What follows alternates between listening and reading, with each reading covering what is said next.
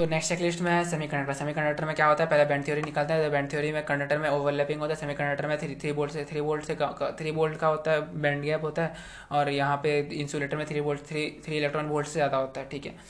अब expression for total electric current total total total current की वजह से मतलब कितना चार्ज कंडक्शन के इवेंट की वजह से आ रहा है और कितना एक्चुअल में चार्ज कितना फ्लो करता है। तो एन ए वी डी होता है and dash E V V D V D dash होता है। तो उसमें कोई इंटरेस्ट नहीं है। ठीक है डन हो गया।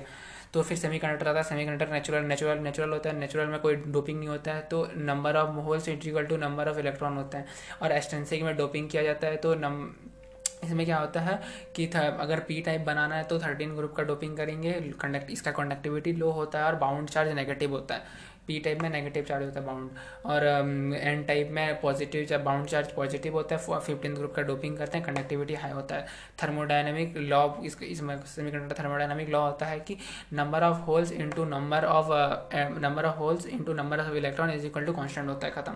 तो फिर पी एन जंक्शन आता है. पी एन जंक्शन तो डिफ्यूजन करंट इज़ डिफ्यूजन कर मतलब डिफ्यूजन करंट क्या होता है? जो इलेक्ट्रॉन के मूवमेंट से पी एन से पी में जाता है तो उसको हम लोग डिफ्यूजन करंट कहते हैं. और ड्रिफ्ट करंट उस जो जो पोटेंशियल बैरियर पोटेंशियल आ जाता है मतलब डिप्लीसन लेयर की वजह से जो पोटेंशियल डिफरेंस आ जाता है तो उसको, उसके वजह से जो चार्ज फ्लो होता है, वो अपोजिट डायरेक्शन में होता है, वो होता है, वो ड्रिफ्ट करंट कहलाता है। और डिप्लेशन लेयर तो मतलब चार्ज ट्रांसफ़र का डिफ्यूजन होने के बाद जो बाउंड चार्ज आता है, उसके वजह से आता है खत्म।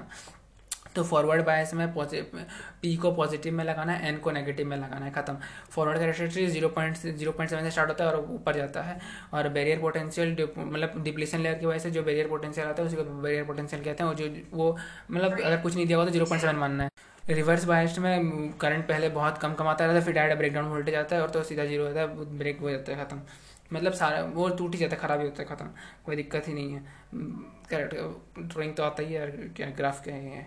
अब rectifier rectifier half wave rectifier होता है तो half wave rectifier half wave rectifier amply मतलब अल्टरनेटिंग करंट को डीसी करंट में बदल देता है, एक ही एक ही वेव में बदल देता है। तो हाफ़ वेव करंट होता है, एक तो फुल वेव करंट होता है, निकाल लेंगे जो दोनों ही आता है। हमें को Zener diode voltage voltage constant करता है। तो जहाँ पे जीनर डायर लिखा है जीनर डायर जीनर डायर दिया है, और उसके, उस, वो किसी भी सर्किट में लगा है, और किसी पार्ट में लगा है तो उस पार्ट में वोल्टेज फिक्स हो गया, मान लो।